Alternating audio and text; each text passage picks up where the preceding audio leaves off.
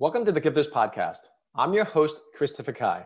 This podcast is sponsored by the GPS Online program, which Forbes has stated helps entrepreneurs become professional speakers. For more information, go to christopherkai.com.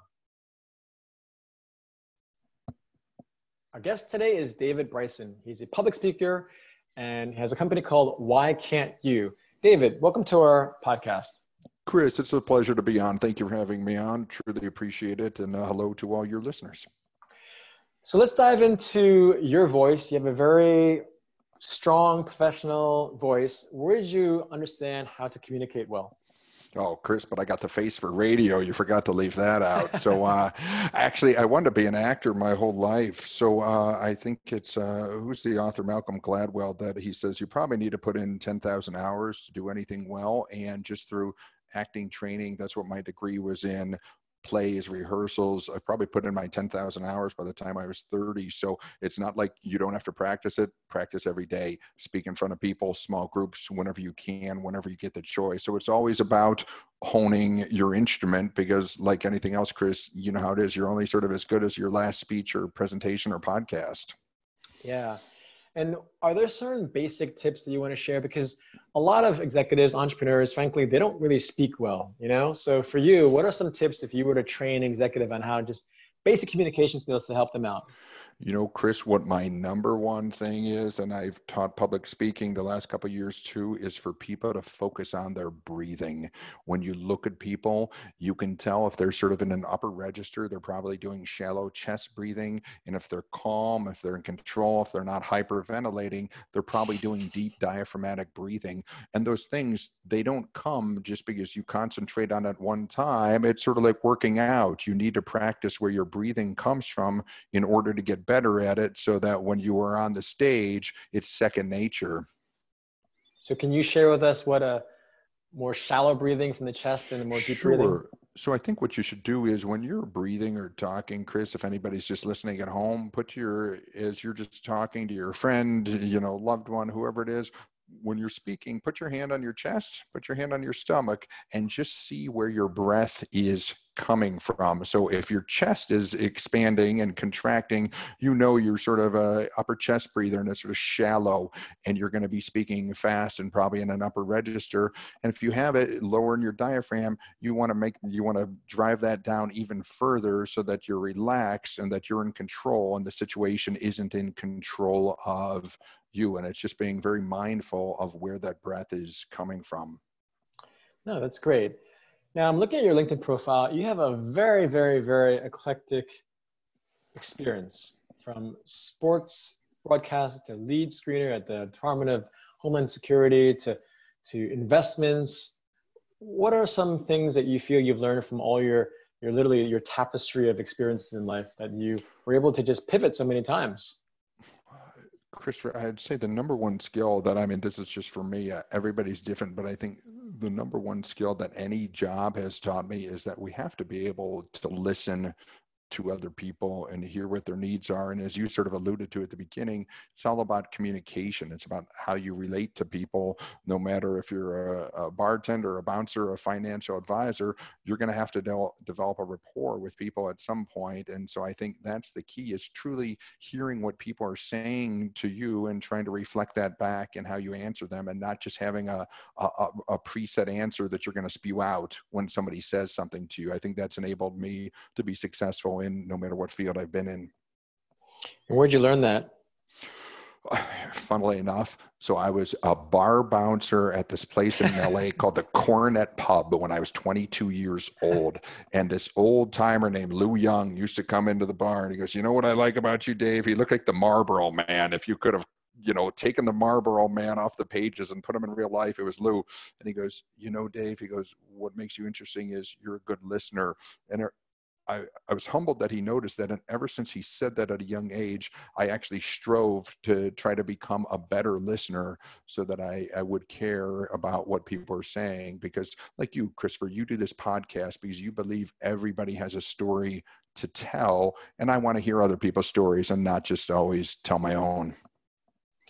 Yeah, and, and again, you you have so many stories out there, and it's just so inspiring because like just like the number of stars in the sky, you have just as many um, inspiring stories, and anytime I want to be inspired, I just literally turn on my podcast and listen to people like you, David. So, talk to us about this. Why can't you? What, what is that about? Why did you choose that name for your company?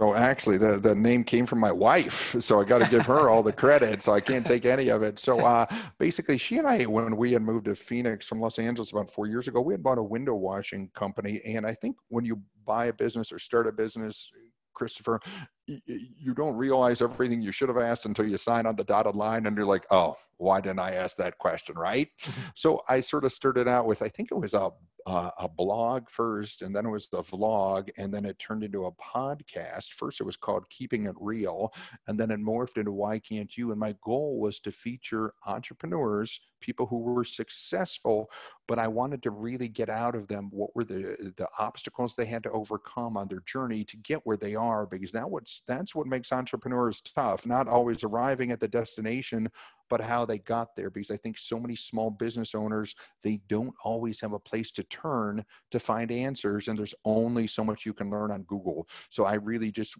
uh, started the podcast just to try to be a resource for others and how many podcast interviews uh, have you had so far uh, i think coming up in a couple weeks i've recorded and it'll be in the bank 125 podcasts that's great.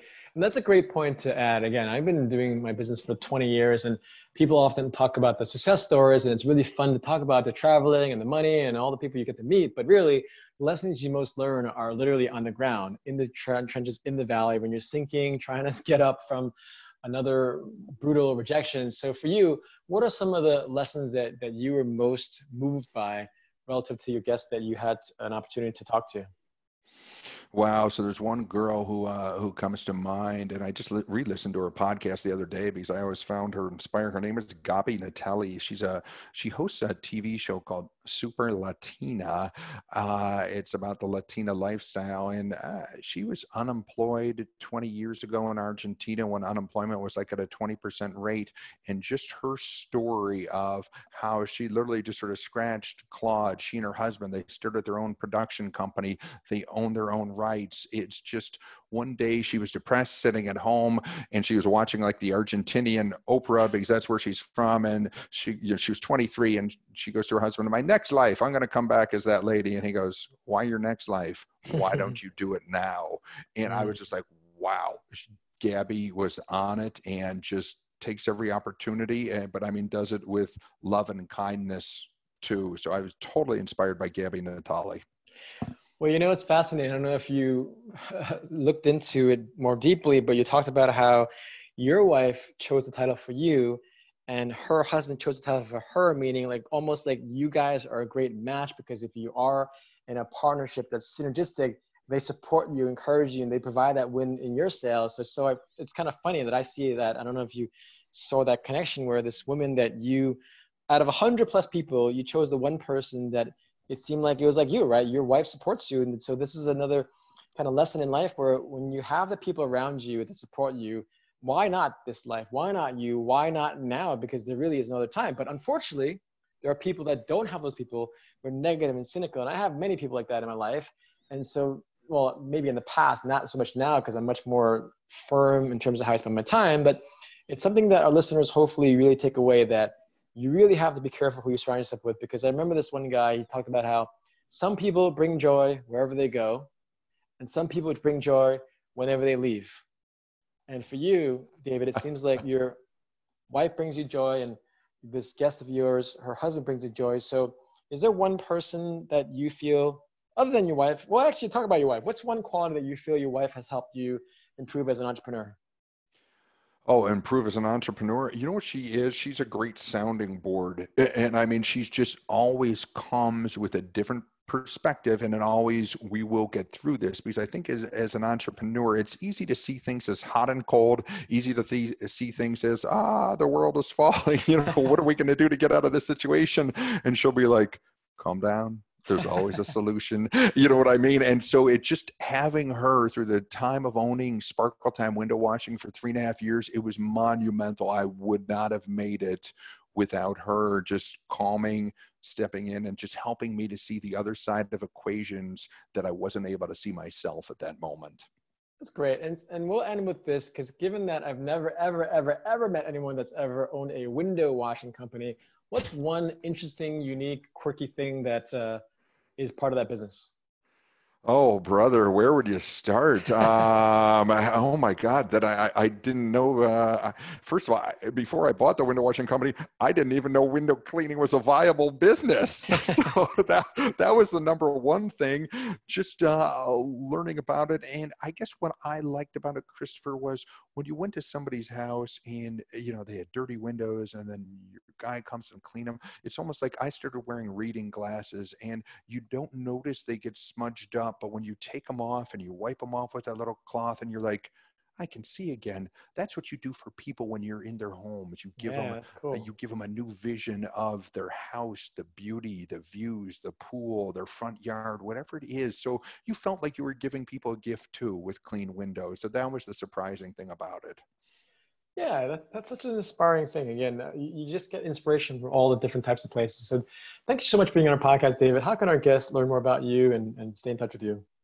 Absolutely. Uh, you can go to my website, which is David Bryson, the number seven.com. That is D A V I D B R Y S O N, the number seven.com. My podcasts are hosted on there, and you can learn uh, more about uh, the speaking I do as well. Thank you, David. Have a great day. Thanks, Christopher. Have a great day. Thank you for having me on.